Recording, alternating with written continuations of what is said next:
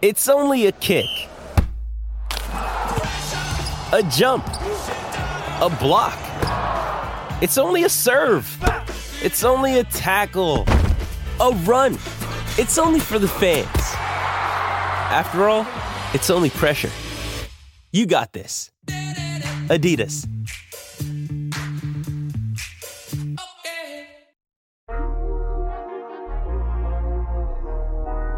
SB Nation and Underdog Dynasty present the Underdog Podcast.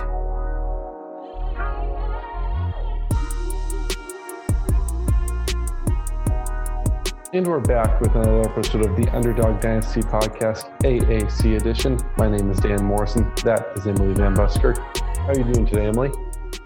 I am tired today. Yeah. I think I spent more time on an airplane than I did at the actual game I covered or in the actual city I was covering it in.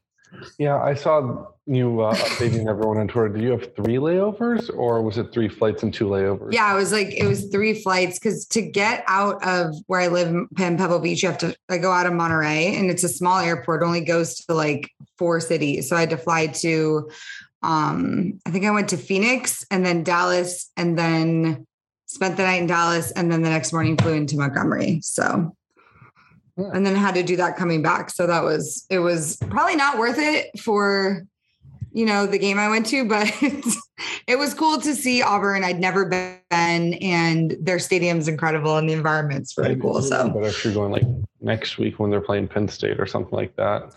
I mean, I went though because it was San Jose State because I do have like a, a bit you're of a relationship. person. Right. And their um their SID, I'll just say this really quickly. So they have a longtime S- SID named Lawrence Fan.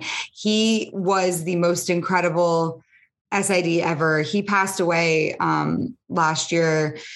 And it was really hard for the community. So this is the first season without him there. And so, you know, I met the new SID and he was great. And there I met their athletic director and got to chat with him for a while. I went into the radio booth with the radio guys and um, you know, San Jose State put up a fight, man. They they That was a close game. It wasn't. it a- was, you know, no if means they- was it about kicking? not at all. If they had finished that fourth quarter, it's just, you know, Auburn is bigger and and just stronger and they wore them down after, you know, you, you don't recruit the same kind of guys. But I gotta tell you, I really liked their quarterback was a transfer from Hawaii.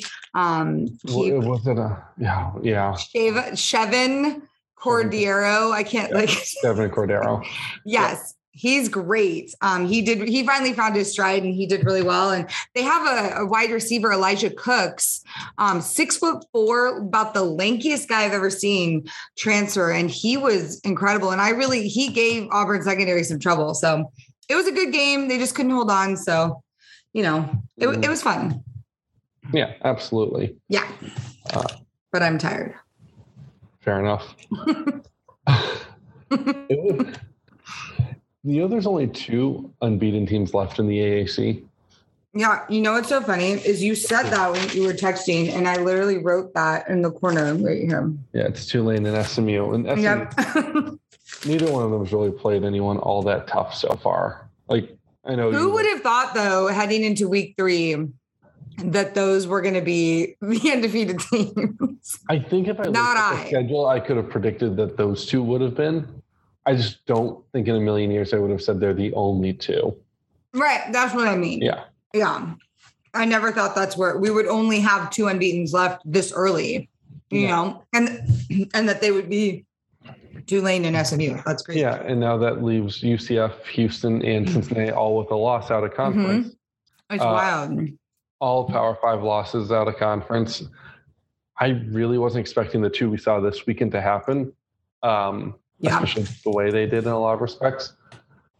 But uh, Let's get yeah, into it. I like, yeah, I just want to finish off by saying it doesn't yeah. entirely affect their seasons going forward because you can still win the conference because none of these losses are against you in conference for any of those three teams.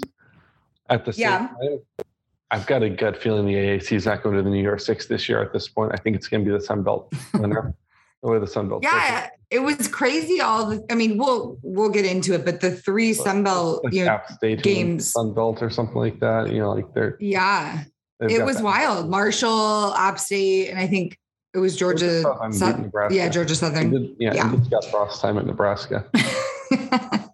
Who would have thought Georgia Southern would have been the team to Clay slay Helton. that dragon? Blake Helton, the first coach fired last year. got What a st- what a story arc, right? Like what a story arc for college He's- football.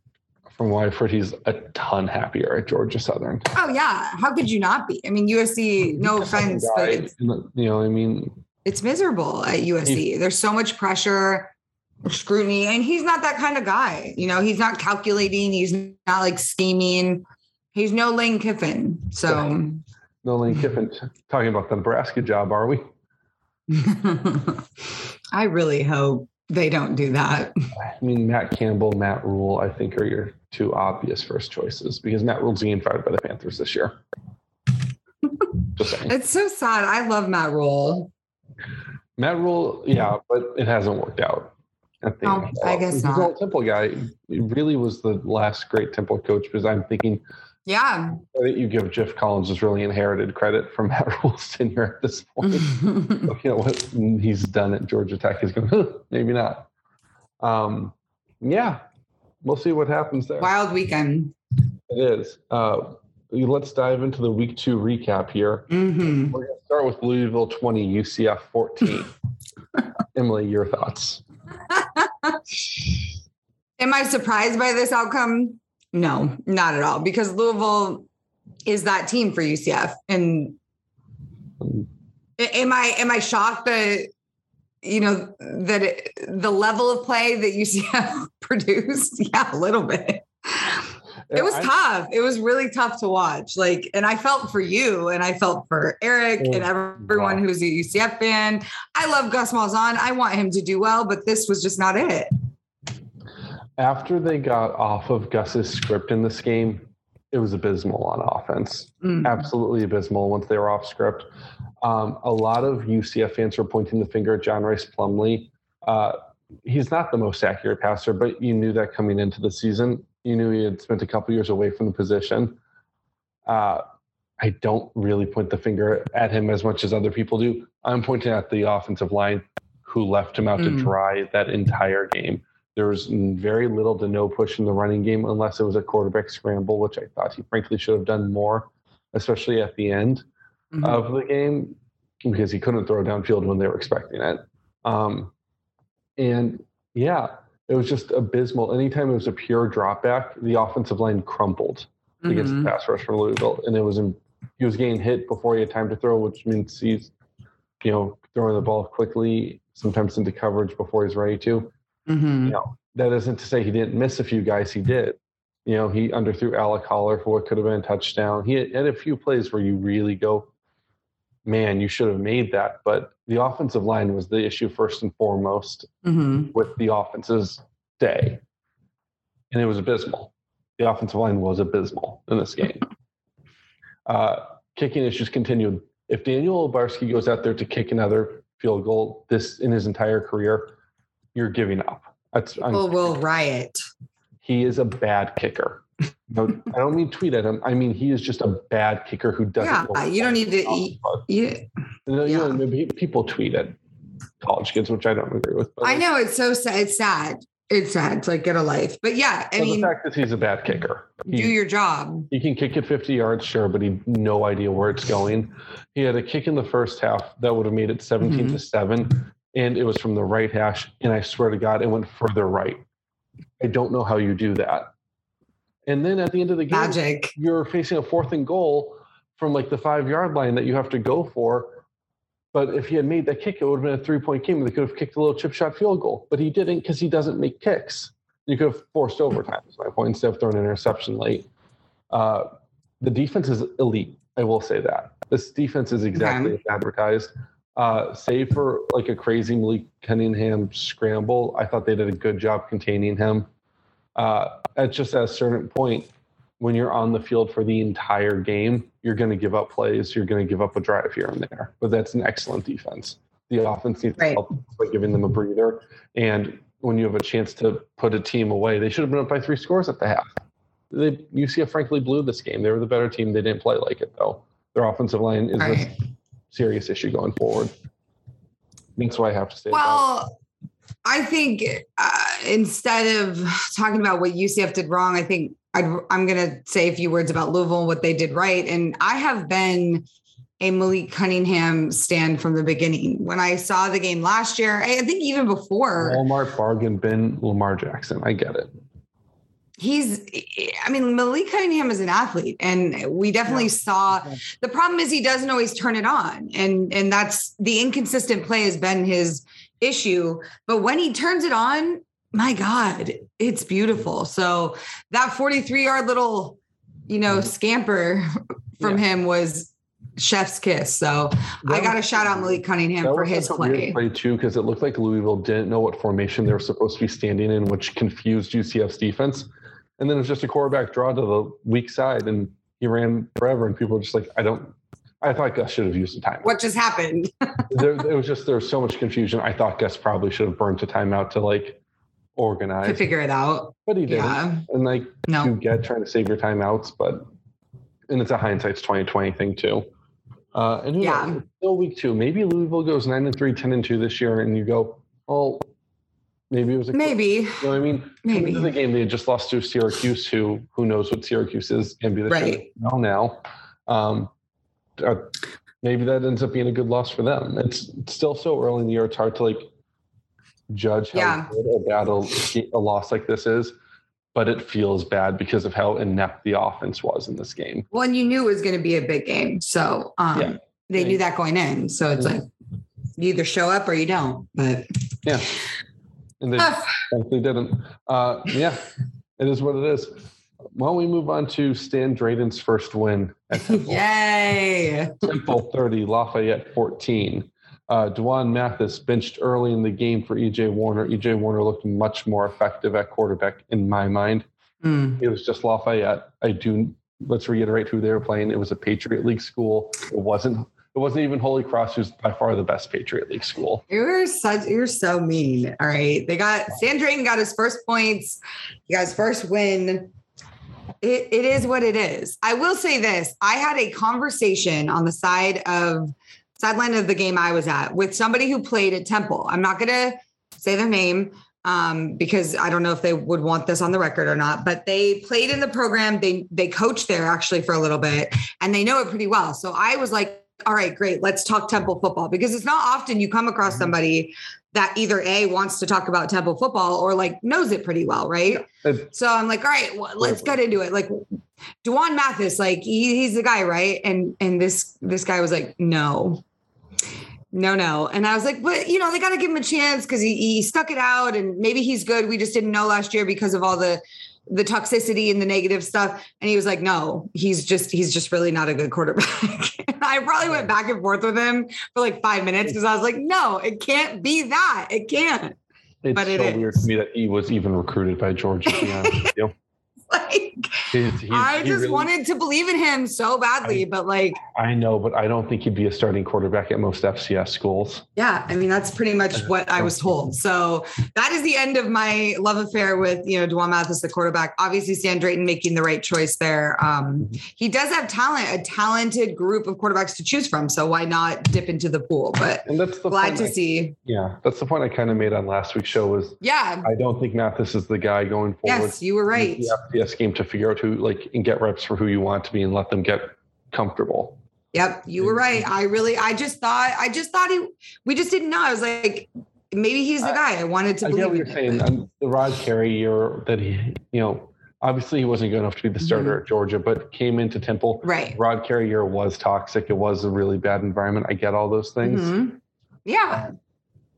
It's tough, but it, it was a tough environment to be in last year. But he just but he looked awful last season. He looked awful against Duke, though. In fairness, if we're relitigating week one, Duke looked pretty good against Northwestern. But how good is Northwestern? Hard to say because all they've done is beat Nebraska, which I don't think is an accomplishment. Yeah. I know that the helmet says it's an accomplishment, but the reality doesn't. You know? Yeah. Um, yeah. Uh, well, Layden two and a half sacks for Temple. You did lose mm-hmm. three fumbles on offense. That's not okay yeah. uh, in any game. But uh, you know, there's still stuff to clean up. Good first. We do get we do get our first. I'm doing our players of the week for the AAC. Special teams player of the week goes to Devon Fox, redshirt freshman wide receiver, receiver Temple. He blocked three punts, one shy of the NCAA single game record. Can you imagine if this kid from Temple had set an NCAA record in Temple's first win under Stan Drayton? Would have been great. Would have been That's like a wild one to try to set too, is the block punch. Right? Right. It's like you couldn't even try. You just had to be doing it. Two of those block punts led to touchdowns on ensuing drives, and one was recovered in the end zone for a safety. So shout out Devon Fox for that. EJ Warner, 173 yards, two touchdowns, 74% completion. Why did it take them so long to put in Kurt Warner's son? I don't know. Hmm. I don't know. But here we go. This is the Well, beginning, right? This No. is yeah. I mean, they've got UMass. they're gonna roll. We got UMass next week. No, not next week. Two weeks from now, they got UMass. Yeah, no, next week. Next week, UMass plays Stony Brook. Ooh, Rutgers at Temple next week. We'll get into that. That's gonna Yeah, not I literally just wrote down notes for that, or not. Just, We're tired. It's, I just did it's my notes. yeah, it's fine. it's fine. I knew that. Uh, fine. Good things for Temple on on the horizon. Hopefully, got that first win, so hopefully there'll be more. Next game is one I'm really upset about, and I hope it's the one you're doing next. But I was going to do Kennesaw State 10, Cincinnati 63 next. no, let's please get Because Memphis. I- okay, I'll do that one. Here's what I want to say. I've Okay. got nothing to say about the Cincinnati blowing out FCS. okay, let's yeah. Move on. yes let's let's say it and not say it well let me just see here we didn't have any no um actually no player of the week honors even on honor roll which is kind of interesting right Yeah, i mean that's that's got to be like a cincinnati first for them to not. It's got to be partially based on who they're playing. You know what I mean? yeah Um, ben bryant 17 of 20 for 201 yards and three touchdowns finally gets to look like a quarterback good yeah. for him Kennesaw State. Uh, 524 yards of offense. Defense scored two touchdowns. Everybody got in on yeah, the no, fun. It was about kicking. I've got nothing to say about it. Uh, they committed zero penalties after committing 10 for 90 yards in week one. So that's that's good. That's an improvement. That's what you want to see. You want to see those Yeah. tangible improvements like that. That's good. Um, They extended their home winning streak to 28 games in front of a sold out crowd of 39,000. must have been tough to do. Sixth largest crowd in Nippert history. So even though they lost, it really didn't affect lot of- people coming out. That's good. Yeah, a lot of preseason excitement still. Um, Okay. Yeah. And that's that. yeah, Great. I like I said, Good job, Cincinnati. Took You beat a of team you were supposed to beat. I've got a few last week that I'm just like, you took care of business. Moving on. Uh, but the one you want to talk about, I know, is Memphis 37 Ugh. 13. Uh, so Emily, I think we have to confront that Navy just stinks. I don't want to. No, I don't want to. I've beaten the drum very hard on this Mhm. podcast for Ken Niumatalolo Mhm. and that staff there at Navy. And I still believe that they're good coaches. I'm also starting to, in my like gut, back of my head, like that little, like kind of like pressing down on my spinal cord, go, but maybe it's just time to move on for everyone involved because But my question is how do, like I understand the sentiment of wanting to move on because it's not going the way it's supposed to. But if Ken Niumatalolo can't like get the program where it needs to be, who are you going to bring in that will? I, like Nate, that's such a unique thing. all the service academies have this issue of being just incredibly niche jobs. Yeah. Um, and they're incredibly unique jobs in their own right. It's like the type of coach who wants that job is different than the type of coach who wants, say, Coastal Carolina, where they run Mhm. a variation on the triple, or Mhm. say, I don't know, Nebraska. hmm You know what I mean? Like the the type of coach that, or even other AAC schools, like I don't think you would catch Mike Houston at Navy in a heartbeat. No. You know what I mean? It's just it's so different than what most coaches want. Yeah. It's so much harder to succeed there with any amount of longevity. Uh, look at Navy from the time Roger Staubach left to the time Mhm. Paul Johnson took over, and Paul Johnson was there only very briefly, and Ken Niumatalolo was his was an assistant coach on that staff. Yeah. I believe OC for a while. If I'm, I mean, I don't, didn't write down or double check that, but pretty confident with that off the top of my head. And took over as head coach when Johnson left from Georgia Tech.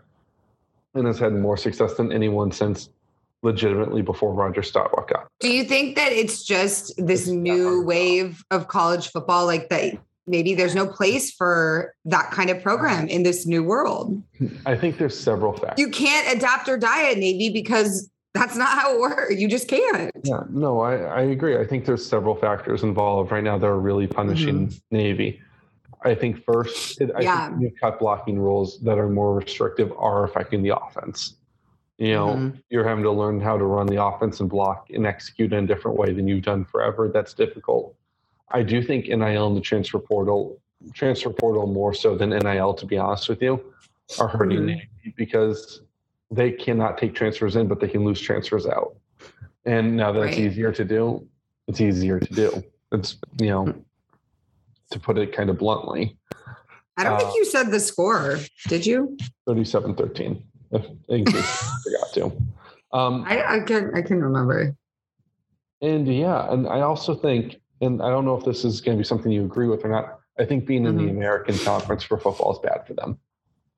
Interesting. I think, Do you think they should go independent? I think if you look at the, again, there's things that have changed over time, but Ken Niumatalolo had the majority of his success as an independent.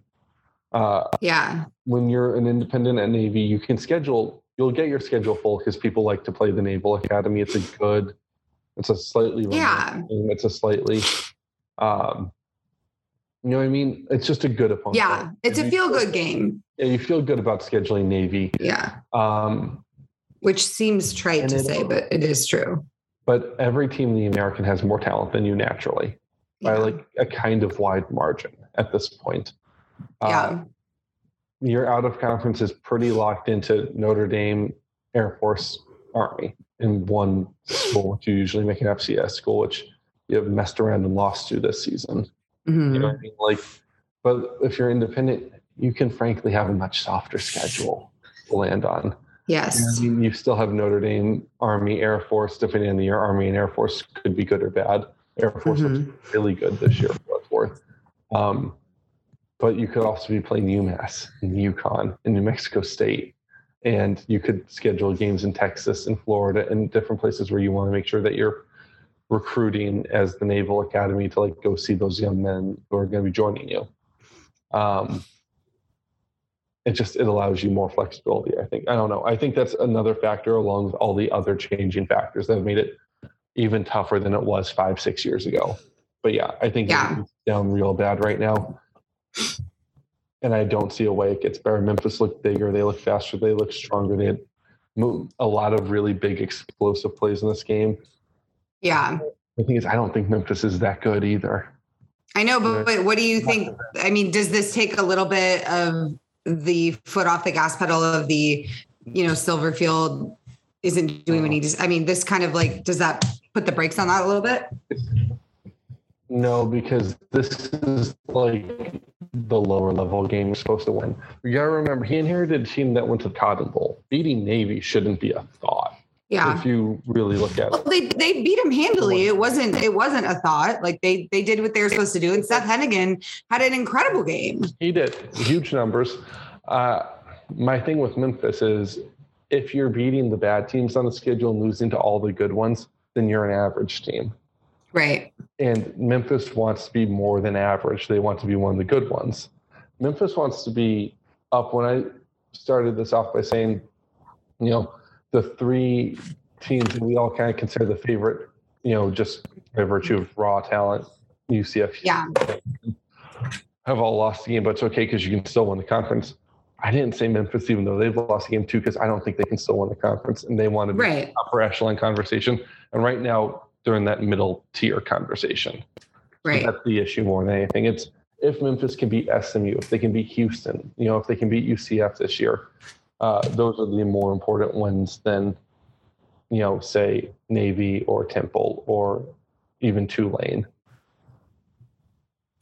Well, Seth Henigan finished 24 of 34 for 415 yards and two touchdowns, which earned him honor roll mentions for the AAC yeah. players of the week this year, and along with Quindell Johnson, senior safety, who had 13 tackles and an interception. So, I mean, it is what it is. They they took care of business. They beat who they needed to beat. Henigan looked very competent. He threw to eight different receivers. There was like a sense of order to how Memphis was playing in this game. And I know you're going to say, okay, it was against Navy, but at least it's happening at all. Yeah, you know, it could have gone the other way.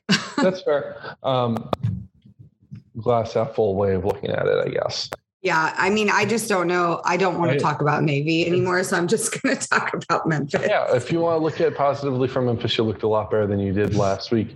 Yes. I'd say that the opponents are. I think Mississippi State's a top 25 team throughout most of the season. Maybe come Yeah. November, they rack up enough losses against like Alabama's and I'm, I don't know who else I'd say in the West, maybe Arkansas. Uh, they, they fall out. I don't know. I think they look better than A&M. I think they look better than Ole Miss. I think they look better than Auburn. You know, I think they look better than LSU. So I think they're going to have a pretty good record come season's end at uh, yeah. Starkville there. Um, and I think Navy's going to have a pretty bad one. So I just I don't know how much you can say you learned from this game or about Memphis other than they got beaten bad by a team that's better than them and they beat bad a team they're better than, which I don't know. I guess that's just holding serve. I don't want to talk about it. I'm upset. Let's move on. Houston I'm 30 depressed. 33. Oh, know. great. Another one. Uh, Clayton Tune looked exceedingly average to me in this game. That's my first takeaway, especially in the first half of the game. Do you think Seth Henigan looked better than Clayton Tune this Yeah, weekend? but I yeah, but quality of opponent was different. I'm just saying. I'm just asking. Again, looked better than Tune this past weekend, for sure. Yeah, that's interesting. Interesting turn of events. This game, man, they just can't. They can't beat Texas. Like this is like UCF Louisville. Like they just can't. They can't do it. This Don't schedule them. They're about to move the that I'm gonna I was gonna save this for the end, but uh I don't know if you saw the tweet that Texas Tech dropped after the game. No, I did not. Oh, do you remember Dana's quote after beating UTSA that no vodka Red Bull was safe in the city of San Antonio that night? I heard about it. Yeah, yeah. Well, they tweeted out a picture of a crushed Red Bull can that said "Welcome to the conference" in the final score. that's funny. Yeah. Poor Uh, Dana. So Dana's post game press conference was hilarious, though. Hey, Dana's an interesting character. In Yeah. Uh, Yeah, he's I- polarizing for sure. It's weird because I actually don't have a strong opinion of him. I just think he needs a better barber. I think. Well, that's be you know that, I- that's, I an opinion, not. I guess. I do not know if he's married or not, but he needs someone in his life, or maybe a valet. He needs a valet. Was what he needs is someone to just like keep him clean because he doesn't look like he showers. You know what I mean? Like if- Yeah. if, you said Dana, you're going to get a normal haircut, you're going to shave every day. You can have like a good Yeah. want, but you're going to shave everything else and keep it clean. Like here's you know here's some deodorant, uh, you know, and just like the little things like hey buddy, here's some conditioner for that hair. Anything, anything, he'd look normal and people wouldn't have as polarizing opinions on him. But he's, it looks like he lives in the trailer park and Mm. He looks like he drinks. I don't think he, he just doesn't care though. Well, that's the thing is, I think he probably spends 18, 19 hours in the football offices at Houston every day. yeah, Probably doesn't shower for two, three days in a row. no. You know what I mean? I think he's just a crazy person about what he does and obsesses over it, which is whatever. Uh, my big I wouldn't say that. I wouldn't say that Houston. This is what I'll say about. It. I was watching it in the press box at my game. I wasn't. I wouldn't say they were bad. Right. I think Texas Tech played better than I thought they would. I thought that's the thing is, I they started so slowly on offense. Yeah. You know what I mean? did. That's two weeks in a row now where you've started very slow on offense. And that to me is a concern. Like, why aren't you Mhm. getting out faster? I think they have the talent to be getting out faster. On paper, they can do, but why isn't it happening? That to me is a concern. Yeah. Um, Emily, Yeah. The first half was bad. Texas- I will say that. You're right. Texas Tech ran 103 plays in this game. 103. I mean, Houston ran 68, which is a pretty big number of plays, but 103 is insane. Tech Yeah. controlled the ball. I, I think that the Houston secondary looked very good. I think Derek Parish on the defensive line for Houston was dominant. He had four sacks in the game. Yes. He he actually his that's funny you mentioned him. He's defensive player of the week for the American. Absolutely. And the sacks that he he actually had four and a half sacks. Oh, that's So- on the box score that I was looking at. Well, apparently it was four and a half, and that actually set the record for SC, for the AAC. Um, so now he holds it. It was previously four, which was set by ECU Monteith Overton in 2015 and SMU's Justin Lawler in 2017. So he set that new record for sacks. He also set the record for tackles for loss with six and a half. Previously, it was six, set by Temple's Quincy Roche in 2019. So yeah. Hey. Good job, Derek Parish. Yeah, great, great game for him. Like I said, great game for the secondary. Uh, Yeah. 33 points. This was an overtime game. That number's inflated, you know. Mhm. Uh, Yeah. it was a good defensive performance. It was a really bad offensive one where they were slow to start up again. I think you need to figure out going forward for Houston, you have the talent to have a really great season. You have the talent still to go to a New Year's Six Bowl. I know I just earlier said the Sun Belt, I think, has the inside track now, but Mhm. 11 and 1 and 12 and 1 with the conference championship as Houston, you know, that's a good shot at a New Year Six game.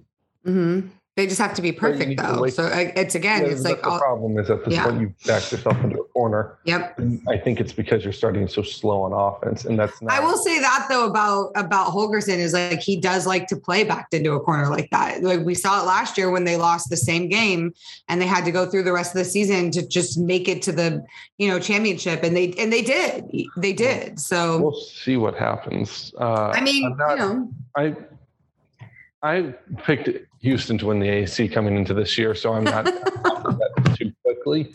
You know what I Yeah. mean? The Mhm. uh, like I said, the other two teams that I had as the clear top three in my mind, both have losses too. So Mhm. like, I'm not backing off anything, and I'm not ready to elevate SMU just yet. yep that's Uh, fair. So, no, tough one. Yeah. No way around it. Uh, speaking of SMU, we're going to go super quick. SMU 45, Lamar 16. Mm. I have, again, just like the Cincinnati game, not much to say. You took care of business. Yeah. Uh I uh, maybe you should be in them by more, but but who cares really? It's a Mordecai looked good, three touchdown passes, um, 18 to 31, 212 yards. Rashee Rice was on a roll mentioned, senior wide receiver, um, made an incredible over the shoulder catch. I don't know if you saw that, It was Yeah, just beautiful. So so he had a good he had a good game. SMU is turning out to be everything that we thought they would and like all of the good and none of the bad yet. So I think that part of that strength of schedule, to be honest with you. Um, Yeah, but they'll have to come up against TCU in two weeks, so we'll, we'll got know for sure. They got Maryland this week, so we'll, we'll Yes. talk about that game in a little bit, but uh, we'll learn a lot about them.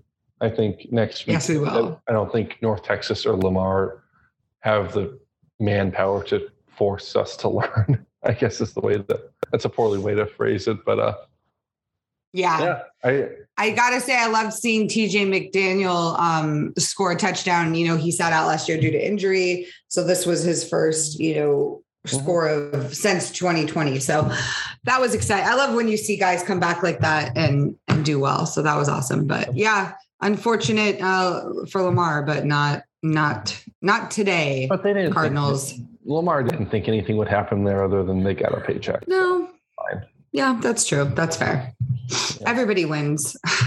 But, I mean, well, honestly, that game probably covers their head coach and assistant coach salary pool for the year.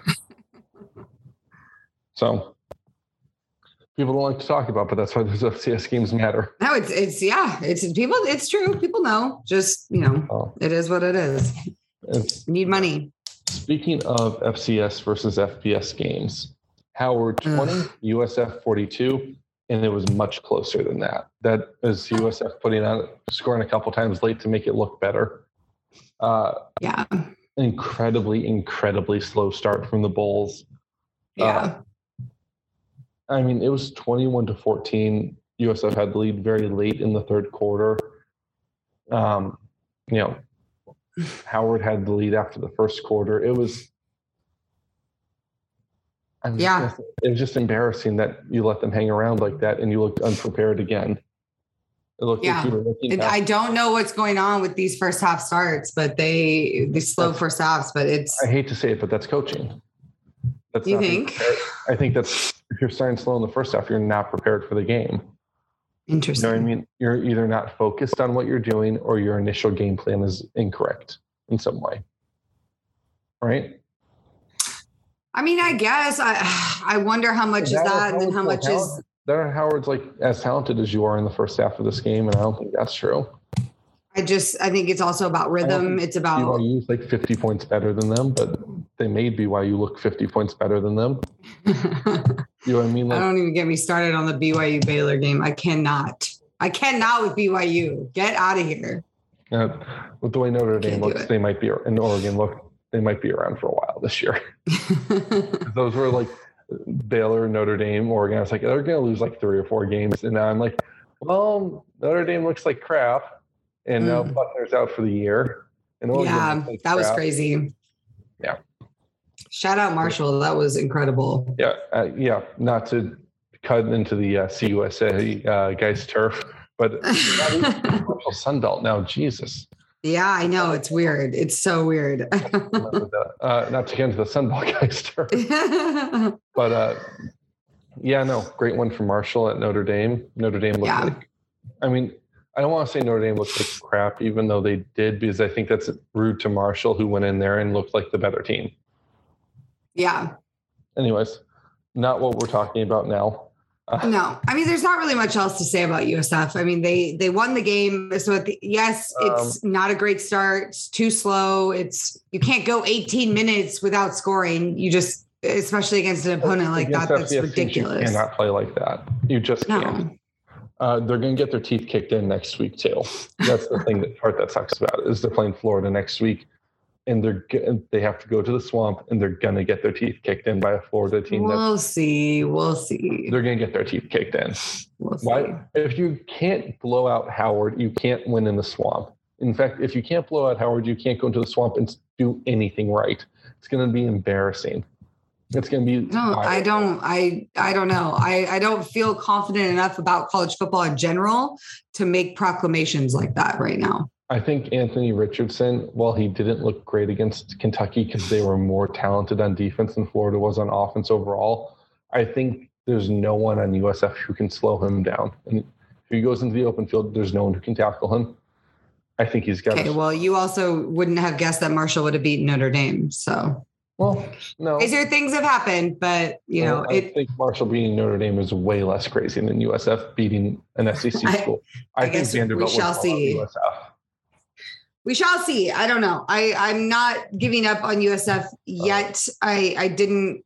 I don't love that they start these games so slow, but they do fight their way back in. Um, they have really good second halves, which I don't know what he says to them in the locker room, but they, they come back and play pretty well. They they just need to get their shit together early. So we'll see. Have you seen Monty Python and the Holy Grail? No, I despise that.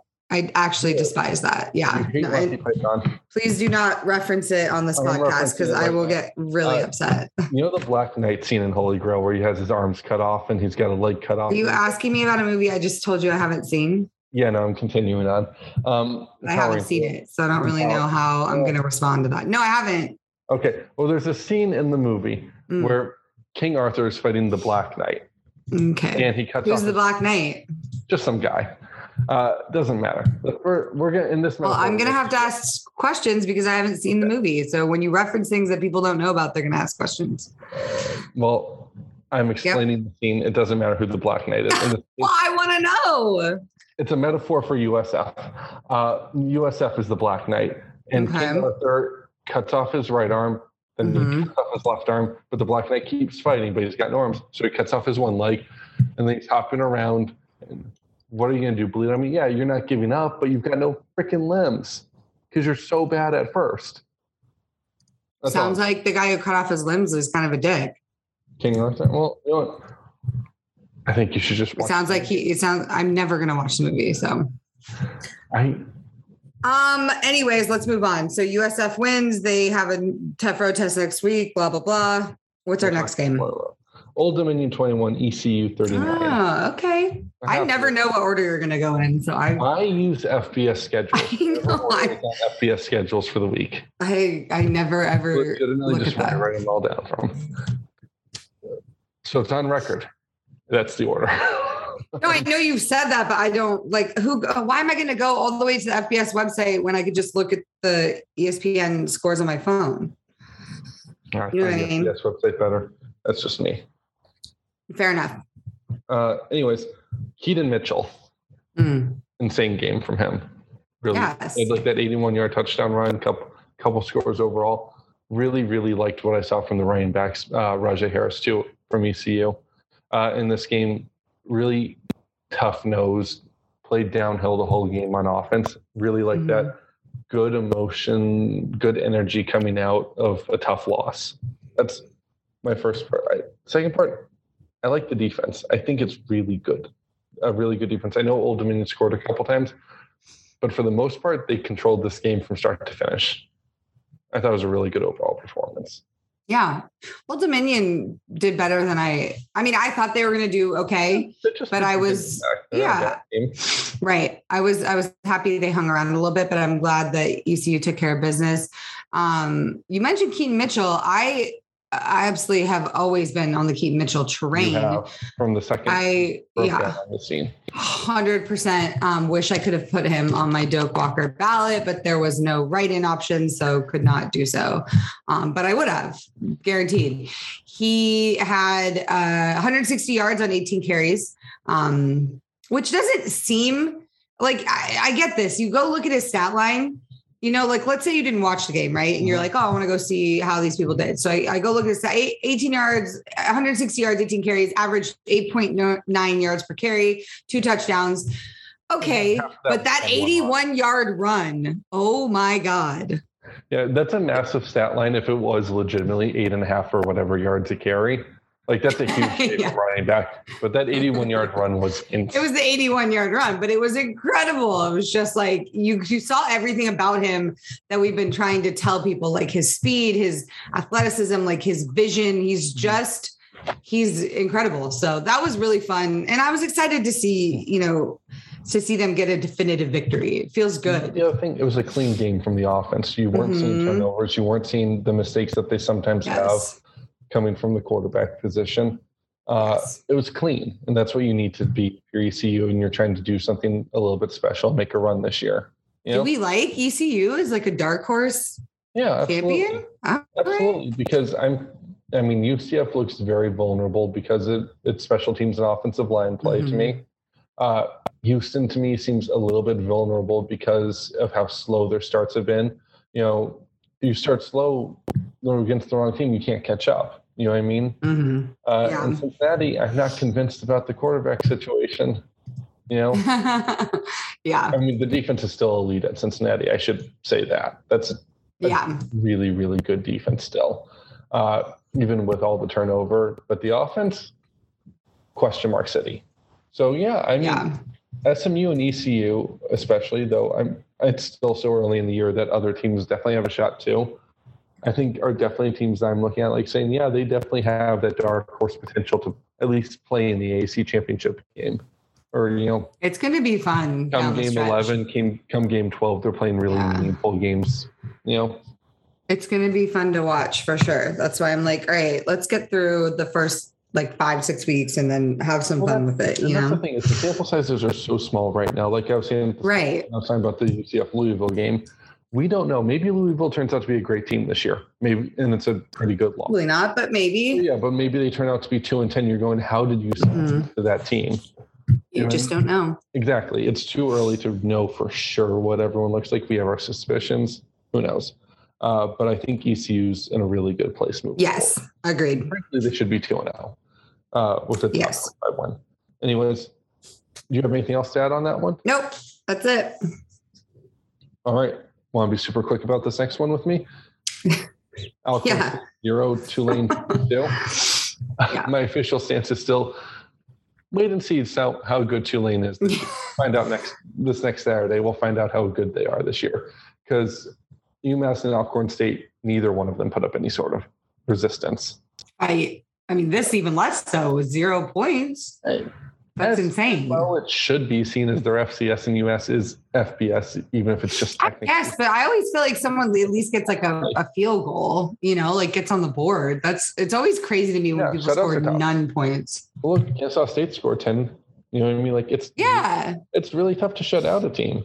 So that yeah, credits to Tulane's all the whole team for it because you know Mhm. punter shanks a punt or gets something blocked or your quarterback turns the ball over and sometimes the defense gives up points just because like someone else put them in a bad position or you know a pick six kick return touchdown things happen. Uh, Yeah. so yeah the whole team deserves credit but especially the defense obviously for the shutout. Uh, i just I, again i just don't know what you can really take away other than they did what they were supposed to do. They took care of business. Let's see what they look like against kansas state you know I will say they came in the the um I believe their mascot is what is Alcorn State's mascot? The I- uh uh hold on. oh let's see Uh, the Braves, Braves. the Braves. So they started I, like in the in the very beginning. I thought, oh, okay, maybe they'll put up a fight because they did get to Pratt on his backside. I forget, you know, which guy it was a linebacker on Alcorn State, and they forced a fumble, right? But then they Mhm. missed the field goal, and in that moment, I was like, okay, this this isn't Mhm. going anywhere. But to my point about Michael Pratt, like, you know, what are you doing? Taking blind like backside hits like that and, and fumbling the football. Like Yeah, you shouldn't you- be doing that against teams like this. well i guess hey left tackle whose name i don't know for too long what are you doing letting the guy yeah, what are you doing? That's fair. You know, That's it's both of them. It's- It's, both of them. And again, that's the you can make that point about all these different teams when quarterbacks are getting hit and when they're rushing Mhm. balls out are inaccurate. It's kind of almost like which came first, the chicken or the egg. Are they inaccurate and getting hit because they've got no time? Are they inaccurate and Mhm. getting hit because they are nervous in the pocket and don't know where to go with the ball? You know what I mean? Right. And see, this was my issue with Pratt though, is like, and I'm waiting for the moment where he makes, you know, where he's more aware of sometimes of his surroundings. Cause like I feel there's sometimes where he tries to force things or he's not ready. And so to me, I can't, I can't quite call him elite yet. You know, even though he he is putting up yards, he's He's a connecting- quarterback in this. he's a good right. As a historic turnover issue that we've talked about Mhm. before. Mhm. Uh, Mhm. again, I don't. My opinion on Michael Pratt has not been changed one bit by the first two games, and that's all I've been trying to say. Okay. with This, you've played nobody. You know what I mean? Go, you got your confidence up. You should have every feel for the offense now. You've had live game marks against two different teams, but they were nobodies. You know, Alcorn State is not going to be a big factor in FCS football this year. They're not going to go to the uh, Independence Bowl. They're or not the Independence always do the Celebration Bowl. Uh, they're not going to the Celebration Bowl. You know what I mean? They're just not. Yeah. they're the, a team capable of getting there. Uh, Right. UMass, UMass can be lucky to beat Stony Brook next week. You know what I mean? Like that's what you're looking at as an opponent. I don't know why. I, I just don't take anything away from those wins. Hmm. Yeah.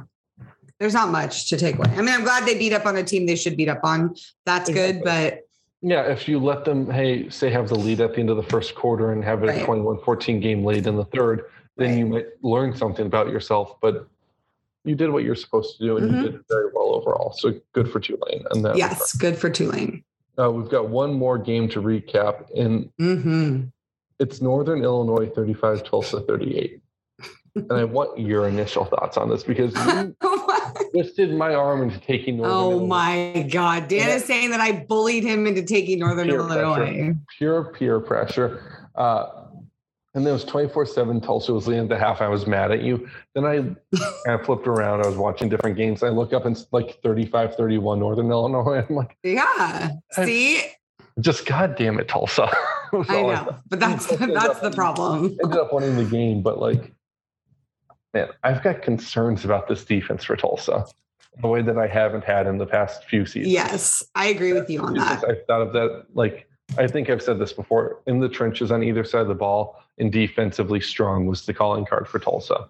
hmm it's done such a 180 to this being like it air it out, throw all Yeah, offense field. heavy team. hmm and not just offense heavy, but pass heavy. They don't Yeah. like they No, they don't. Well, they don't have a guy like Shamari Brooks or anybody like that this year. So. lines regressed too for once. Yeah. Um, Well, Davis Brin, career high, four touchdown passes, 19 for 32, 322 yards, winning offensive Keylon player of the week honors. Keylon Mhm. Stokes has been massive too. Massive. Yes. They get more than 150 yards in each game. Off the top It's crazy because Brin now leads the nation in like um I was reading in their game notes. He he now leads the FBS in yards per game or something like that. And then Stokes is second in the nation in a specific category as well. So they're like one and two, which is kind of neat. possibly have more yards than him. Uh, I'll tell you right now because I pulled the notes up because I thought it was so interesting. Um, I'm just like off the top of Mm. my head, he has so many. Uh, I know. Uh, here we go. Okay, so after two weeks, uh, Brin averaged 300. He almost averaged 400 yards. I mean, it's two weeks, but you know, so now he's leading the FBS in passing yards per game. And then Stokes put up back-to-back 100 yard receiving games um, with a total of 304 yards in the first two games. He, his 152 yard average per game ranks second nationally behind Old Dominion's Ali Jennings, who has 161 yards in two contests. Ooh. So there you go. Yeah. Uh, for what's worth, Davis Brin's on pace for 4,700 yards and 42 touchdowns this year. Oh shit. I don't Davis know. that- Brin is good. It's just it's not Yeah. good. I don't think it's Well, gonna matter. I told you, know? I like Brin this offseason, Yeah. except as long as he could get the turnovers under control. And so far, he mostly has. The, you know, he had basically a one to one touchdown to interception ratio last year. yeah. Which, yeah. But you could see like the sparks of where there was talent. Yeah. just watched him play. And we're seeing all that come out now, but I feel like now it makes Tulsa incredibly difficult for me to understand because they're just so Mhm. different from one year to the next. You know what I mean? Yes. They And are like a the chameleon. could- They change. And the record could be exactly the same. You know, six and six, seven and six with a bowl win. It could But be. it wasn't one the same way each year. Exactly. Yeah. It's yeah. so weird how like It they can weird. be more or less the same team record wise, but so different year in year out. It's, I like it. it. I find them intriguing. So I that's why Yeah. I, I like It's- I like it's them. Incredibly interesting program when you dive into it. You know what I mean? Uh, the Mhm. size of the school, the location of the school, uh, what the challenges Philip Montgomery just faces every day with that. That's, I think we've had this conversation outside of Navy. It's probably the toughest job in the conference. Maybe Tulane's harder. You know what I mean? It's it's not an easy place to win. So give Philip Montgomery credit every time he wins. Uh, last week for our records and the picks, we both went seven and three. We got there different ways. Uh, puts me at 16 and five overall. You're at 12 and nine. So good week for us, I'd say. Yeah, not bad. I didn't take a lot of risks this week. So it was No, it I- was another week. I hate to say it, but that might be the better way to do it for you. No, it's not as fun though. Okay, I honestly didn't feel as invested in any of the games because I didn't have much skin in it. I was like, oh, I'm just picking all these teams that well, are supposed to win. I will say the one that I picked Houston against my better judgment because I there was a part of me that thought Texas Tech would do exactly that. Um, same with Louisville. I wanted to pick Louisville over UCF, but I was like, no, I'm going to be smart. UCF's at home. They play well at home. UCF should have won that game. That was the right Yeah, but into I had this I had this feeling that that was going to happen because I just get these feelings sometimes. So I might be a little riskier with our preview this week. We'll see. Interesting. I cannot wait to hear you justify picking the Bulls over the Gators. I'm, I'm not not feeling that risky. All right. We're gonna go every game's on Saturday this week, which would be nice. I love that because then I I can just watch them all. Like sometimes when they're Thursday, Friday, like I forget and I won't tune in until you text me, and I'm like, shit. So I like Well, that they're on you Saturday. travel a lot more during the season Mhm. to go to games than I do, which it's just a different way of watching them. Uh, It's hard. I'm gonna be at one of my better friends from college's wedding this Saturday. You're going to a wed- I'm going to a wedding this weekend too. That's funny. I have to go. Wedding. I'm flying to Boston and driving to Northern Maine. So Hmm. Catch me with the travel all day Friday. That's yeah, that's a long. I'm just going two hours away to this place called Murphy's. It's like I don't Yeah. even know how to explain where it is. It's out in the woods in California. So Yeah, I I'll tell you this. Uh, this is not a hot take. Actually, this is a hot take. Ready? I hate weddings. I don't like going to weddings. Oh, see, I disagree. I know most people, especially people, young people, they love going to weddings because they get to dress up and get drunk That's and snappers. Yeah. see see their friends. But no, I'm not like old or anything. I just and it's not because I'm old that I don't like weddings. I Cool. have I've never liked weddings. Like even in my early 20s, and I went to all my friends' weddings. I this is why, and I'll tell you, I was talking to my boyfriend about this last night in the car because now this will be the second wedding I'm going to with him in our relationship of one of his friends. And I had to be like, babe, look, I don't like going to weddings because every time I go, prior to the last one I went to, every time I will black out and do something just ridiculous. And it's not ever fun. Like I just don't have fun. I, I make some sort of scene. You, that's a mistake. I, I make some sort of scene, and then my sister the next day has to be like, Jesus. yeah. So I've not figured out how to successfully attend a wedding and have a good time. So fully expect to be getting be in a bad place by Saturday night. Someone's gonna have to take away my phone so I'm not tweeting. oh no, yeah, see that I learned that one No. early. Like Yeah, no. delete the app if I'm you have like- to. I'm gonna be like looking up the UCF FAU score. If it's not like 49 to 10, I'm gonna be like, what? Just- Well, that's an interesting segue because UCF plays at FAU.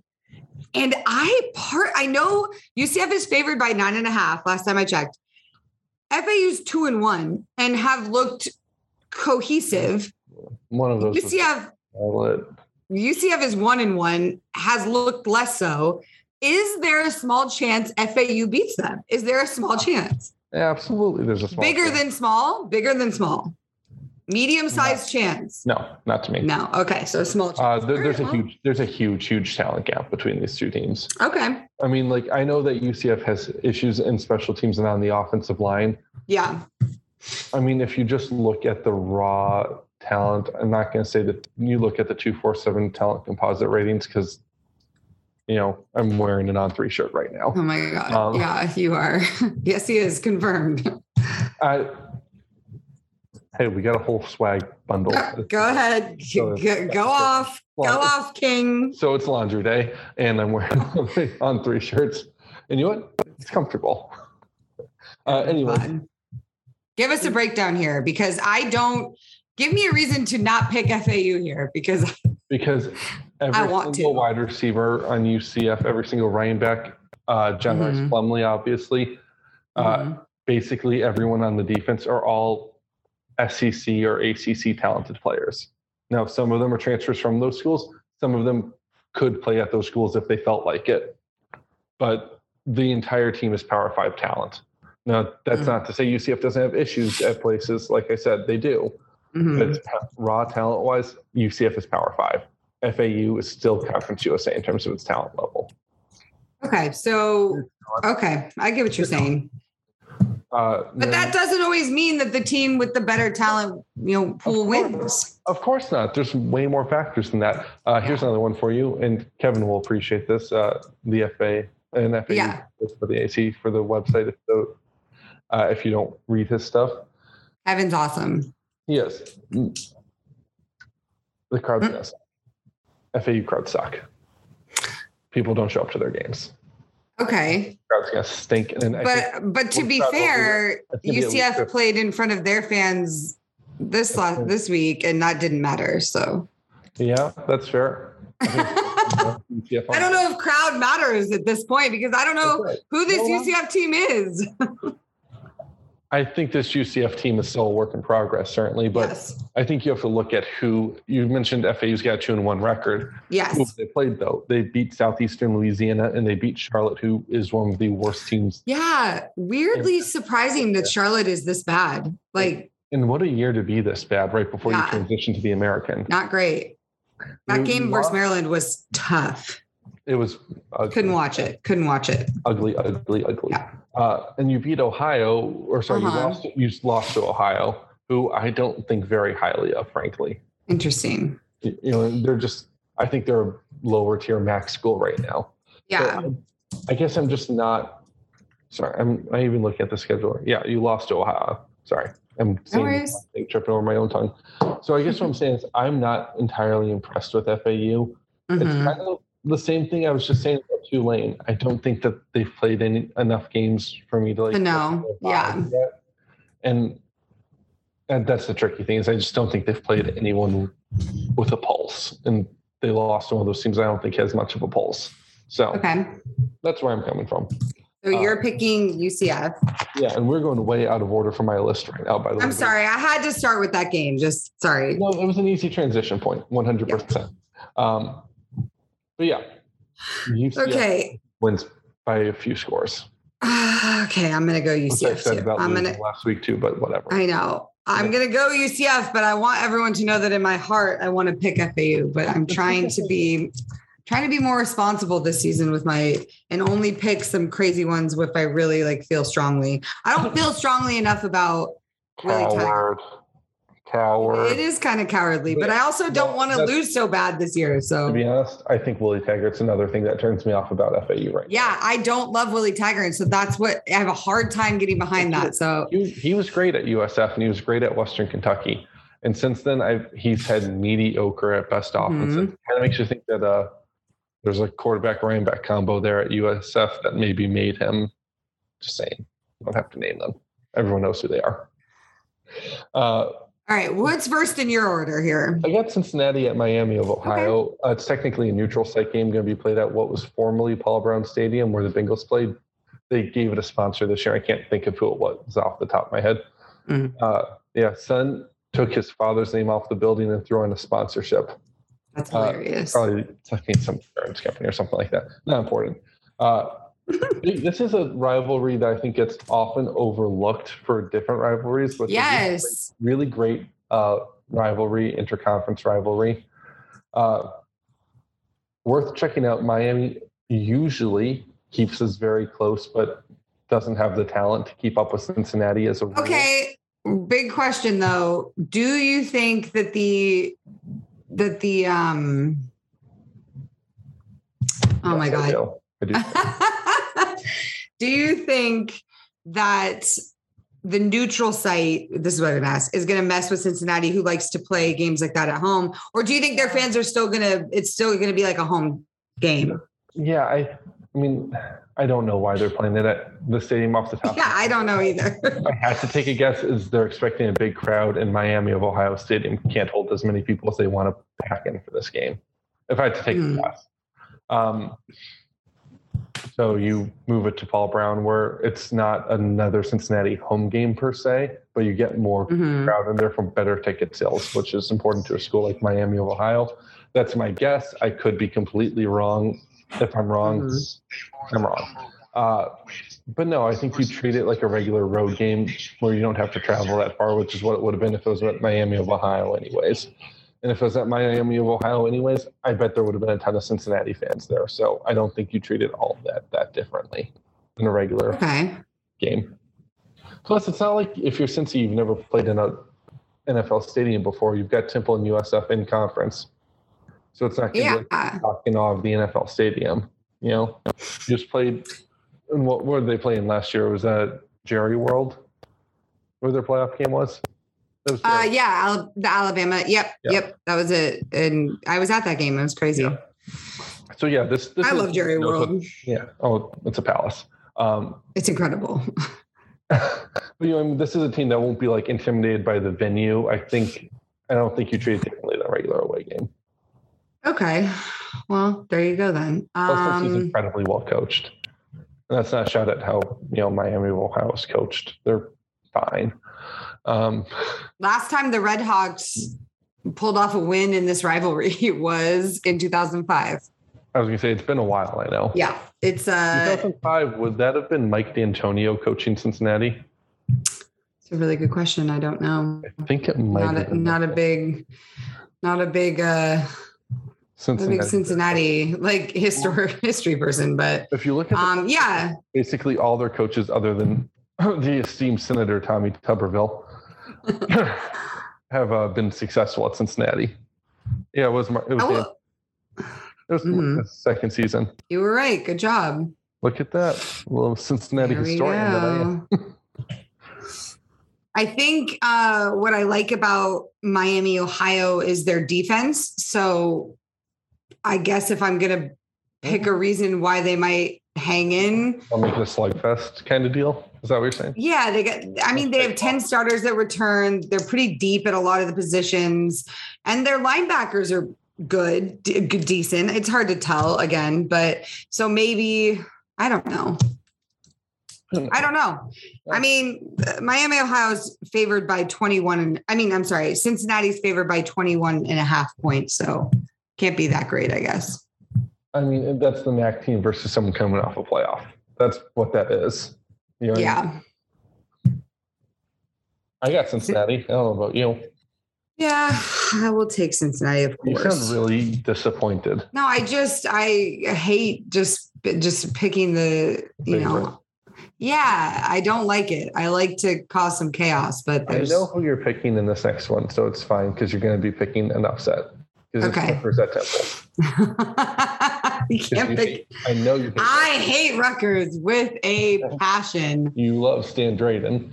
So I do don't- love Stan Drayton. So I fully expect you to pick Temple, even though Rutgers is the obvious smart pick. Rutgers is favored by 17 and a half, and they are a Big Ten team. They're a Big Ten team. They don't have like Ohio State, Michigan talent, but No, have Big Ten They're two and oh. They haven't lost yet. So But to my point, they do have Big Ten talent rather than Mhm. whatever we want to call Temple's roster right now, which is like I said, it's not Drayton's fault, but the roster just is in turnover. It's just a mess. There, it's a roster that's frankly in hell. Uh, you know what I mean? It's Yeah. a couple years to dig out of if you're Temple, and I. Yeah, and Greg Schiano's been back at Rutgers for a couple years already, digging out from the turmoil he inherited. You know what I mean? So it's just a slightly more stable program with access to more resources and talent. Yes. Yes. But I Uh, will say this: I don't think Rutgers. I the, all the commentary people are like, "Oh, program on the rise." You know, they went into Boston College and and beat them, and that should turn some BC head. this year. Yeah, I was like, everyone needs to calm down. Rutgers is an okay football team. They play in the Big Ten. Embarrassing. No, they they they put 66 up on Wagner. Okay, good for you. Um, Yeah, that game means nothing. Uh, I've said this before. yeah. You did what you were supposed to do. It means absolutely nothing to me. But that being said, I Temple's just not there yet. I do think they showed a lot of, of good signs of life in in the game against Lafayette. But you're right; it's not a good opponent, so it, it's tough to say. I mean, this is going to be brutally honest for Temple, and I don't think it goes well, unfortunately. Although I do love EJ Warner, I think I think he's going to be good at the helm. Like you said, college football is great because you never know what's going to happen. You don't know. You don't know who's going to have a day or who's not, and that's very fair. But I, the way Rutgers plays, it's very rough and tumble. It's very smash you in the mouth. But that that Big Ten style football doesn't really match up well. It's not that this Temple team isn't tough. It's just they're just not there yet. You know. So I think that's going to knock them back on their heels a bit. So I am actually going to pick Rutgers, and it makes me want to throw up doing so. But Yeah, I'm on Rutgers as well. It's just the smart Yeah. pick at this point. Uh, Yep. Catch me in two years though, if, with the same matchup, and I might feel very different. all right, Let's see. we'll see. We'll see in a couple years. Uh, this next game I have circled as maybe the most interesting conference game this week. I don't know if you're going to feel similarly or not, but it's Oh. Tulane at Kansas State. Tulane at Kansas Okay. Uh, Interesting. a couple of reasons why I think it's so interesting. First off, like I said, I have felt very strongly that we can learn absolutely nothing about Tulane from its two home wins over mediocre to dog crap opponents. Right? Like, let's be honest, that's what they've played so far, and they've done it at home. Now you're on the road to a Big 12 team that looks really fun and good, frankly. Mm-hmm. Deuce Vaughn is an Mhm. excellent running back. Adrian Martinez looks revitalized in a new offensive system that takes advantage of his skill set and doesn't put him in positions he's not capable of succeeding in. Mhm. Um, I don't. It, this is a good Kansas State team that a lot of people think has a shot to make a run at the Big 12 championship. Can you, as Tulane, come in and upset them? Can you come in and give them a good scare, even if it is just a good scare? What does that look like? Because this is a game that last season, I know taking out the Oklahoma game because that was the anomaly last year. But this is the type of team last year that would have run Tulane out the building. hmm And I don't want that to keep happening to Tulane. I'm No. we have both on this podcast been Tulane fanboys, fangirls, whatever you want to call it. know, Yeah. Supporters. This is a program that we like. We do. We want to see them do well. Exactly. And it's just a very interesting opponent who I think is tough. And yeah, that's where I'm at. I will say this it's very interesting. I'm looking at, you know, obviously Kansas State beating South Dakota 34 0 in week one and then putting up 40 on Missouri last week. So they are sitting at 2 and oh.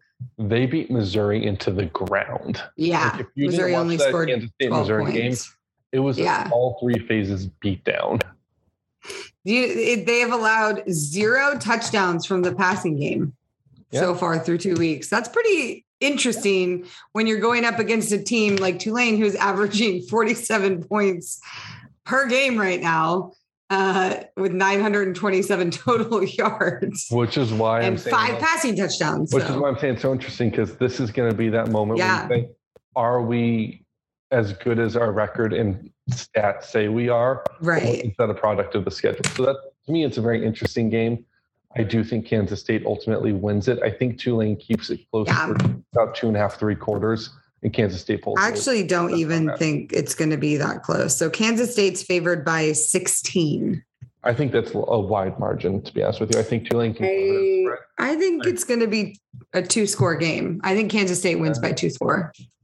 I could see like I could see like 31-21 or something like that. I can't see a 17 point game. That's just me. Um, I mean, obviously I can't see it because it's very possible that anything, it could happen. everything's possible. But like, yes. who knows? Um, so we're both. So I'm on- picking K State. I was gonna say, so we're both on Kansas State then. I guess so. Yeah. All right. Uh, Kansas at Houston. The Cougars are getting their home opener finally. boy. Yes. It's a two and zero Lance Leipold Kansas team coming off a big conference win for the uh, Jayhawks. hmm Now Rock chalk. Jayhawk, um, they're still Kansas, but they might not yes. Kansas. Like they might not be Kansas the way you think of Kansas when I say they're still Kansas. I think they're a lot more competent. I think they've got a quarterback who can play. Houston, there's no Mhm. reason you don't beat them by three or four scores still. It's kind of where I'm at. I don't know. Houston's favored by 10. Odds makers have them. Yeah, they, I think Houston should cover that spread. They're, Yeah. they're still Kansas. Of course, I don't know. Kansas has been putting up points though 40, 55 on West Virginia, 56 on Tennessee Tech. Yeah. Both both teams coming off overtime games, which is interesting. You wonder how that affects them mentally. Um, Mhm. Kansas having won the overtime with Houston having lost it. That's I, I mean I'm, I'm not I don't know what kind of effect that has, but it's something to think about. You know, Yeah, absolutely it is. Um, I don't, it's tough to say. I mean, both teams I think are very well coached overall, different types of coaches completely, like both to Holgorsen. Uh, Houston's defense is a lot better than anything Kansas has seen so far. They should be able to pressure Mhm. all game long. They've got a good, competent secondary. Competence, actually unfair to Houston secondary. They've got a very good secondary. Uh, you know, I just need you need your offense to show up in the first half of this one. Yeah, I think that's the whole game. If you let Kansas go into halftime with a 14 to 10 lead, even if you end up winning the game, you know, 38 to 14, I'm going to have Mhm. major concerns about you moving forward. If you're Houston, is that to me saying you're not fixing the base problem, which is the Yeah. offense not showing up for the first half? Because the defense is good. But if the it is offense- good, but it's not as good as uh, No, I think there's better defenses in the American. It's crazy because they were that was supposed to be the calling card, you know, aside from Tune and But that's and, the thing. and Dell. if the offense leaves you out on the field all game long, or at Yeah. least all first half long, you're gonna your legs Yeah. are gonna be gassed, and you're going. It's like what I was saying about the UCF Louisville game. UCF's defense is great. Their offense made them play the entire second half on the field, though, and eventually you're Yeah. gonna have a breakdown. You're gonna have a drive where your legs just aren't under you the way they need to be, and you give up a couple scores. But you know, the defense is solid. You need the offense to hold up there into the bargain for 60 minutes, and that's what I'm looking. I'm feeling a shootout coming on, and I'm excited. I'm feeling a Houston rebound win in a pretty convincing way. Interesting. That's where I'm at. Who do you have? I got Houston. Ooh, yeah, I'm gonna pick Houston because it's at home. If they had to travel to K State, I would probably be picking K State right now. Well, to be Kansas, honest, not K State. I'm sorry, Kansas. Yeah, I'm sorry. we're doing back K State was awesome. the way it's working out. We're doing back to back Kansas schools. Uh, Yeah, that's so weird. if there- you know, Um, if yeah, it's just playing K State, I might be picking K State because interesting. yeah, You interesting? Okay. yeah. Uh, but they're All not right. playing Kansas. Uh, Campbell at ECU. Mm-hmm. I same thing I've been saying about FCS games all episode long. What is there to say? Go in, take care of business, stay healthy. Those are what you want to do. Work on the little things that you feel like you have to work on as a program. Mhm. And we'll get your paycheck. Yeah, Move on with our day. Should win pretty easily if you're ECU. it shouldn't. It shouldn't be much of a problem. That's for You- sure. You agree? Uh yeah, I'm gonna go ahead and go with uh, ECU on this one. No spread on the game, which uh, That- no line on the game. I'm, Yeah, that happens when the game's supposed to be a huge blowout sometimes because it's just a number that like not worth it. actually if you saw the Hawaii Michigan line last week, which was like 50 something points, you don't no normally- yeah, it was like the highest line I've ever seen. Uh, you don't normally see lines like that because it's just such a ridiculous number where you go, yeah, Michigan could put up 100 on them if they really wanted to, because that's how bad Hawaii is right now. Yeah, But like, are they going to really try to do that? It's hard. Like, it's just yeah. ridiculous. Jim Harbaugh would. Oh, they didn't cover. So, No, but I'm I'm not for lack of trying. I'm sure. and the weird quarterback pla- platoon they're doing up there. Yeah, Just go with JJ. I know that Cade got you to some places you hadn't been yet. Just go with JJ. He's clearly better. hey, Harbaugh's nothing if not loyal. some coaches are loyal to a fault. Like uh, Yeah, he's stuck with. Kirk Um, Ferentz being a little bit too loyal to his son right now. And saying, Brian Ferentz, yeah, you're allowed to fire your son even if it makes awkward Thanksgiving dinner. yeah. Bobby Bowden fired his son. My dad's given me red cards in soccer games before, so you know Yep. we're still best friends. But Got, gotta do what you gotta do. gotta do what you gotta do. Gotta do what's right. That's what you have to do. You're, yeah. And not to, to get talk too much about Iowa football, but you're ruining a great defense and great special teams unit by having your incompetent son coach the offense. And Also, not- I'm not going to hear any Spencer Petras slander, well, so say, it's not fair to a guy like Spencer Pitt it's not. because you're putting a guy who doesn't know how to coach him up, who doesn't know how to develop him, and who doesn't know how to scheme for him into a position to do all those things. How is a guy like Petras ever supposed to have good numbers if you've got a guy who isn't qualified to coach high school but has got the job through nepotism as the coach? He's not supposed to get It's tough. not It's tough. too far. It's ridiculous. they've scored they've scored ten offensive points in two games, Yeah, it's not great. and one of those was FCS opponent. Speaking of FCS opponents, a game I saw you tweeting about earlier today, Jackson. That's Rich Rodriguez at Tulsa. Woo! The return of Rich Rodriguez, everybody. Yeah, he I, uh, I love Rich Rod. I love him. after things fizzled out at Arizona, he was a coordinator at a couple stops. Uh, Mhm. Ole Miss and I believe ULM, if I'm not mistaken. Now he's the head coach at Jacksonville State, who's I believe transitioning to FBS next season, right? Yep, and they're three and zero. Got that offense going. He Got that does. Offense going. Uh, you said that you were excited for this game. Yeah. What are you looking for? Well, I'm excited. Well, obviously, I'm excited because it's Rich Rod. Um, I haven't watched too many of the Gamecocks games so far this season, so I don't really know what to expect. But I know Rich Rod, and I know how he coaches, so it's going to be it's going to be a brawl. It's going to be a it's going to be an all out, especially with like you said, Tulsa's defense the way it is. Oh boy, Liability to me right now. yeah, it's gonna be it's gonna be a long day. I feel like it's gonna be a really interesting game to watch, especially if you like offense, you know, because Brin is gonna come in He's going to and do his put up a thing. thousand yards in this game probably because he should. That's what he should be capable of doing, throwing for 400 or so yards. Yeah, Jacksonville State's quarterback Zion Webb, not the most careful of quarterbacks. I think Love he, yeah, he threw some. He's already thrown several ints. So, Do you remember the first year Matt Corral was the full time starter at Ole Miss? oh my god, I hate Matt Corral. I know you do. I know you do. But he Mm. had this kind of ability to just close his eyes and throw the ball wherever. And sometimes it worked out for an 80 yard touchdown, and sometimes it was a pick six. And that was pure joy and entertainment. If I could play quarterback, like, like kind of just like shouting Kobe as he throws the ball behind his back and goes, How'd that end up intercepted? You know what I mean? Yeah. And Um. sterilized version from we got last season that went to the Sugar Bowl. Oh my God. Uh, I, I will say this: Jacksonville State has more of a ground game, so that's going to be interesting. yeah, the Um, a more uh, balanced. Rich Rod offense, offense has always relied on a good run game. Yeah, he actually that you know he and I had a conversation about fullbacks in that capacity um, in his hurry up, and he uh, that was probably one of the greatest conversations I've ever had was talking to Rich Rodriguez about his time at Glenville State in 1997 when he decided to run a two minute drill for every play. And people, he, he was like, people thought I was crazy. He's like, people were like, this isn't going to work.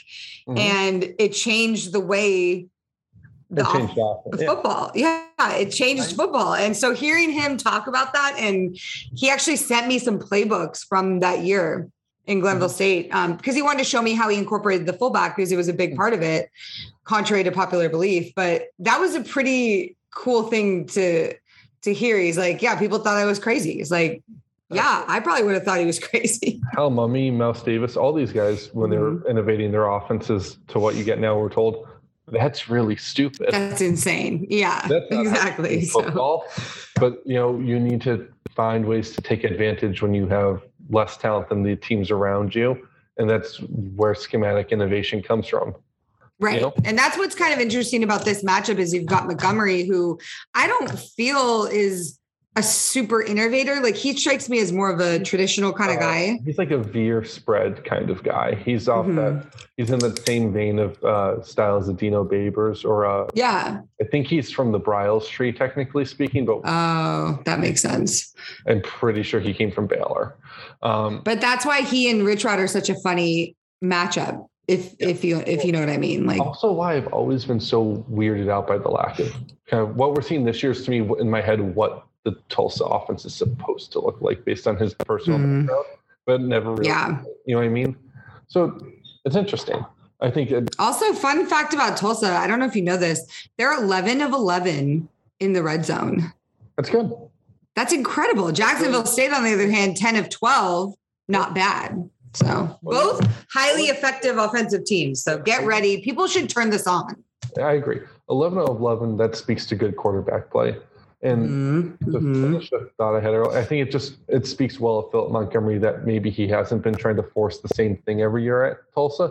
Yeah. He's willing to adapt to what he has for players on his roster rather than making them adapt to him.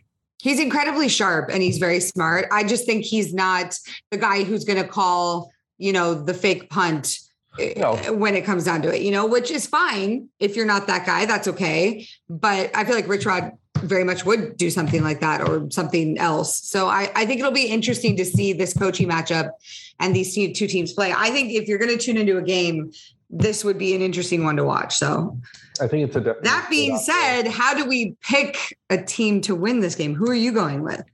Oh, I'm at Tulsa right now, so I'm picking Jacksonville State. I'm just mad at oh, are you never going to pick Tulsa again? No, I You're just very always- well might just skip. over. I, hey, Tulsa lost to UC Davis last year. Who's to say they can't lose to an FCS team this year? I mean, it, I am very tempted to also pick Jacksonville think- State yeah. in this game. I think it's going to be a high scoring game. I think you're going to see Tulsa give up way more, uh, give up way more scores than you want them to see give up against an FCS opponent. I do Yeah. think Davis Brin's going to light the world on fire in this game. Yeah, Um, Davis Brin, go off. I'm going to pick Tulsa because I, I This is a like, you pick. know, I like. No, because I actually do like Tulsa. You know, I picked Tulsa many times last year. you did. They when I shouldn't have. So Tulsa's a weird team to try to pick here and there. They just are. And I'm just mad at them because you twisted my arm into taking Northern Illinois. Oh my God, you're a grown man. If you didn't want to pick Northern Illinois, you didn't have to. I like don't believe for a second that anyone has. happens. First part or I don't. I don't believe for a second that anyone has ever made you do anything you don't want to do, ever. All right, I almost Yeah. made a, I almost made a joke that I would have, I think, regretted. Um, Arkansas State at Memphis, or yeah, that's what I'm on. Arkansas Woo! State. Um, I don't. we're almost done here. We are powering through. I don't know that we through. have any new information on Arkansas State than what we had from last year, which was a Butch Jones team that didn't look Mhm. good. It looked like it was in heavy transition. They, they haven't. They got their teeth kicked in by Ohio State last week, but I don't hold that against any Sun Belt team that has that happen to them against Ohio State. That is what's supposed to happen when you play Ohio State. Uh, and I Yeah. believe they've gone FCS at this point, which they won, I think, pretty convincingly. But again, what It's really sad because remember when Arkansas State had that moment two years ago, and they were like they were fun to watch, and they were like, I think it was the it must have been the COVID year then. It- that would have been uh, Anderson's last year there Yeah, they were when his wife died, and that kind of like resiliency season. right. And then he left because it was just like it was, I think, too emotional a place for him to be at the time. He needed a change of scenery. Yeah. By the way, he's doing Yeah. awful this year at Utah State. Awful. Well, Weber State just did to them. no. State blew them out. Uh, Let me get the exact score here. But Oh I'm- my God. Okay. Yeah, I know. Let I'm me. Arkansas State one and one right now. Memphis sits at one and one. Memphis favored by 14 and a half points. And this is at home. So I am going to go ahead and roll with Memphis on this one because I like them when they play at home. Um, they had, you know, a good game against Navy, so they're going to be riding high. Arkansas State coming off some tou- some some tough games so far, so I don't think they've looked very impressive. So I'm not worried about this for Memphis. I tend to agree with most everything you said just now. Um, Okay. Liberty Bowl is incredibly tough to play. I'm not Yes. sure what Arkansas State is as a team this year because, like I said, FCS win, Ohio State lost. Neither of those mean anything to me in terms of learning the puzzle of that team and the greater context Right. of what they should be. And so I think this is the first game where we learn anything about Arkansas State in year two under Butch Jones, Yeah. which kind of makes them a little bit of a wild card. A little bit. I do like James Blackman. Their quarter. Oh, Blackman, the Florida State transfer. Yeah, I think I think he's I think he's, He's a good tough. quarterback. At, He's Yeah. He's been beat up throughout his career. and they have a, a receiver called Champ Flemings. Great. His name is Champ. Yeah, Great phenomenal. So Uh, by the way, Okay. Mississippi State beat Utah State 35 to 7. that's unfortunate. It's bad. Um, next game was going to be CF at FAU, but we already touched on that. I just want to add in, I want to see way less straight drop back from John Rhys and more play action read option. That's just me. Uh, jumping ahead, though, to SMU at Maryland. Another contender for most interesting game of the week, I think, Interesting. because this is SMU's first real challenge. It's a Big Ten school. Uh, yeah. It's a better Big Ten school than Rutgers, but not as good as, say, Michigan, Michigan State. Is Mhm. but- Another game where we have two teams that are two and zero undefeated as well. I think it's So that's fun. game where it's a little bit difficult to kind of parcel out how good either team is based on who they've played so far this season. You know what I mean? Like Charlotte, we know is not particularly good, and then Buffalo, well, they just lost to Holy Cross from the FCS, a good, good, good FCS team, lost to an FCS school. So like, you know, you beat a MAC school and you beat a Conference USA school. Neither one of them has a win yet. So both of the teams you beat, if you're Maryland, have FCS losses. What does that mean about you? I mean, like, I just I don't think I think Taulia Tagovailoa is good. I think there's a lot of really good high end talent that they've recruited recently. It's not. Love Locksley. I think he's an incredible coach. I know you. Yeah, I know you're a big Locksley fan. Yeah. I just, you know, I mean, are they a team that can be like what Michigan State was last year and surprise you in the Big Ten East and make a run at it? Or Yeah, we just don't know. We don't and be like they are Yeah. every year in Maryland, which is around the six and six line. You know what I mean? And that six and Yeah. six line sometimes uh, skewed number because you play teams like Penn State, Michigan, Michigan State, Ohio State every single year. So you kind of come in as four teams every year that you're the underdog against inherently if you're Maryland. Hmm. You know? Yeah. Um, so Maryland, I think, My biggest concern is is them traveling across the country to play this game.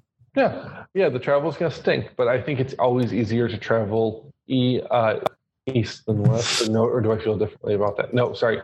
Strike that reverse. I feel it's easier to travel east to west than west to east. Yeah, hundred percent. You get the time back. Exactly. Yeah. Mhm. Yeah. Sorry. Yeah. Reverse the time. zones. No worries. As you can attest, when we first started doing the podcast together, being in you know three time zones apart, East Mhm. Coast versus West Coast, I struggled. to Not easy. We're recording anything. I'm like that when I cover games. Like I was at Auburn and I had a conversation the day of the game as to what time the game was because it was in Central Time, but I thought it Yeah. was Eastern. So Yeah. Where Yeah. The, where the Central and Eastern time starts and where Mountain time starts are always tricky. what are even time zones anyway? Let's all just like have the same They- time. Like who cares? Well, Who cares? farmers care. What? Farmers? I think legitimately farmers care. I don't know. I think it's just a scam. Time is an illusion. So think of something. I don't know. It doesn't matter. Uh, but I, like I said, my point that I was trying to make was I think this is a game where we learn something about two teams who have looked good yeah, under relatively easy circumstances to look good in. You know, 100% agree. lot- Maryland lot is of- especially on offense for each team. Maryland's favored by three and a half. So That's that means it would be a coin flip at a neutral site. Like I think I've said that before. Three points is Yeah. being the home team in these in spreads. Uh, I think I'm gonna go. Oh, this is really tough because I like both these quarterbacks. They're gonna put up points. Neither defense is extremely impressive. So it's gonna be a shootout, I think. I agree with all that. I don't know. So do we like Tagovailoa or do we like I'm I'm on SMU. If you're waiting for to see who I would pick, I'm on SMU. Uh, Tanner Mordecai is good. Ah, Yeah. this is tough. I'm going to be a conference schmuck and pick SMU. I'm gonna do it too because is a very- I'm doing it too. Keep an eye on, but I think it's a coin flip, so I'm going to pick the conference team. You know, Yeah, let's do it. All right, all in on SMU. New pony, same express. all right. We'll, That's we'll- their motto this year. I saw saw. They've been. I gotta shout out their social media. Their social media and their The Golden Trans Am. They've been incredible. Yeah. Oh my god, that video was just yeah, if you- amazing. if you don't know what the Golden Trans Am means or is referencing, just go watch Pony Excess, the 30 for 30. Go watch it. It's great. It's, And getting Eric Dickerson in there, that was I wild. love that they're embracing the uh, more unfortunate parts of their history, I guess, in terms yeah, of the outcome in the end. I whatever. I actually really don't care that Eric Dickerson got a car from A and M and said, "I'm going to go play for SMU." Actually, and they just couldn't do anything about it. Uh, they're just like, "Well, what are you going to say? We gave him a car to play for us." No, you can't say that. And he didn't, and he can't. Yeah, and he can't tell anybody. But that's hilarious. It's great. Who doesn't love? They posted they posted a picture today of the team standing. I wish I could find this. I didn't save it, but it was SMU standing in front of like a blue Mustang, like a couple of the guys, and then it was side by side with a picture of Sonny Dykes in his like blue or his purple striped polo, like trying to pose for a picture, and it was hilarious. And I cannot wait for this TCU SMU game. I'm gonna go and cover it. Oh. I decided that weekend, so I'm. Good for you. yeah, it's an going to be epic. awesome, But awesome game. Uh, so we're both All right. SMU. well, yep, we're both SMU. Uh, for Schmucks picking SMU. Got it. Yeah, Uh, let's do one more game. USF at Florida. It's in the swamp. Uh, and I think USF is going to have to come to Jesus here. I think they're going to get absolutely annihilated. Boy. You don't think that Kentucky beating Florida is going to have any sort of effect on their morale at all? Oh, I think it's going to make them real mad. Well, yeah, but that's one of the options. One option is it makes them very mad and they come out and take it out on USF. The other option, maybe, but there's option B, which some teams don't do that. They fold in on themselves out of despair. So, which team is this? We don't Mullen- really know. Dan Mullen ain't coaching them anymore. It's Billy Napier now, and he's a much know, but Billy coach. Napier is a little bit of a mixed bag to me. I'm Oh, I he's a really good coach. I I'm mean, not hundred percent. He keeps it very tight-lipped to the media. He doesn't, you know what I mean? Like I was just transcribing Billy Napier earlier today, and he like mumbles the whole time in press conferences. He doesn't want you to hear what he's saying. But I think upset because he followed me on Twitter and then he unfollowed me. He did that So- a couple months ago, right? He like followed. I don't remember. No, it was like you know, this is when he was at Louisiana. He followed me, and we were, yeah, we were friends, and like we would chat, and then he unfollowed me, and I was like, every now and again he does that. Uh, from what I can tell, where he follows like fifty or so media people, and then I don't. I guess he apparently will unfollow them too. But like, I remember like a couple months ago, he like followed a ton of on three people randomly, like it's just it's like such in a like a row, weird. too, It's like in a row too, like within a five minute span. It was just like it's like what weird guys do on the internet. They'll follow you and unfollow you until you like pay attention to them. And I'm like, I'm not playing this game with you, Coach Napier. So get out of here. So I'm a little bit sour on him, to be honest with uh, you. He weirds well- me out a bit. I think Anthony Richardson's going to restart the Heisman campaign after he got it going in week one and lost it in week two. and then it was like, no. Uh, no, I don't think USF has a single player who can tackle him in space. I okay. don't get wrong. He Anthony Richardson's an incredibly interesting player because he's I think great encapsulation of people hyping people up over small sample sizes. hmm He does have all the raw talent in the world, but it is so unrefined that at times it's ugly. When he's out, like the second half against Kentucky was ugly. Let's face it, he hmm didn't know how to take anything off the ball, and he was just Yeah. whipping it and was for like forcing things and wasn't comfortable. His production took a big hit there. So that's why I'm like, Top 15 defense in the country. yeah. USF has an awful defense. I understand what you're saying. Uh, Florida is favored by 24 and a half points. enough. So, I get it. 35 plus. Should be 35 plus. all right. Well, I'm going to pick Florida. Um, I think it's going to be embarrassing enough that you could justify pulling the plug on Jeff Scott. I don't think they will. I 100% don't think they will. Uh, think that's so not what I'm predicting at all. I'm saying it'll be ugly enough that if they chose to, no one would blame them. interesting. because it's going to show once again that there's no improvement week to week with USF. There's no improvement season to season. There's no life, and there's just no hope when he with these teams on the field right now. And it's infuriating if you're a Bulls fan. Yeah, it's good. I know Tough. I give Bulls fans, you know, trouble sometimes. I know I'm a UCF guy. I feel bad Mhm. for them right now with the product on the field. Like right now, their wins are off the field facilities, things which are great for the program long term, and they should be happy about them. But at some point, you just feel bad for how much they're losing on the field. And I Yeah. just feel bad for how much they're losing on the field. And it's not even like the way Scott Frost was losing at Nebraska, where it's like there was hope in each and every game, and that was what ripped your heart out. These games, the first quarter's over, and you're like, okay, the game's over too. And that's infuriating. So, yeah, Florida by a mile. Would you like to pick All yours? No, I'm picking Florida. Okay.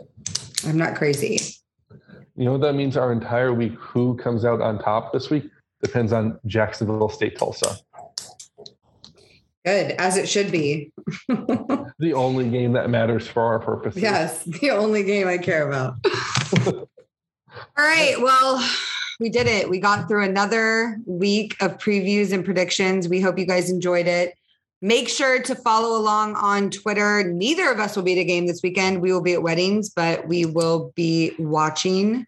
My whole Sunday is going to be watching the uh, replays. And There you go. Well, my my wedding's not until Monday, so I'm actually going to be watching the games. I know who gets married on a Monday. that's someone who's trying to save a few bucks right there. Yeah, I don't want to talk about it. We're already. I already had to take. I had to take the day off work. Like it's it's a whole thing. But I had to take a day off work to fly to Maine. It's fine. I love my boyfriend. I'm also taking the weekend off of coverage. So um, this is a big, Yeah. a big thing for him, for me to be doing this. But I love him and he's been very supportive. He drives me to the airport and picks me up and he supports my dreams. So I owe him this much. Fall weddings, man. Stop having them. Exactly. Yeah. Stop having them. Uh, make sure you follow me on Twitter at Emilnem, E M I L N E M, and on Instagram at the same handle. You can find me on Twitter at Dan underscore Morrison96. And that's Yeah. Yeah. Hey, also, fullbacks piece coming out this week on SB Nation. Looking out for it. So excited. Finally, I've been waiting for this forever and I decided it's the time to do it. So Awesome. if you like fullbacks, definitely check this one out this week. It's going to be good. I'm excited for that. Yay. All right. We'll see you guys next week. All right. We're off.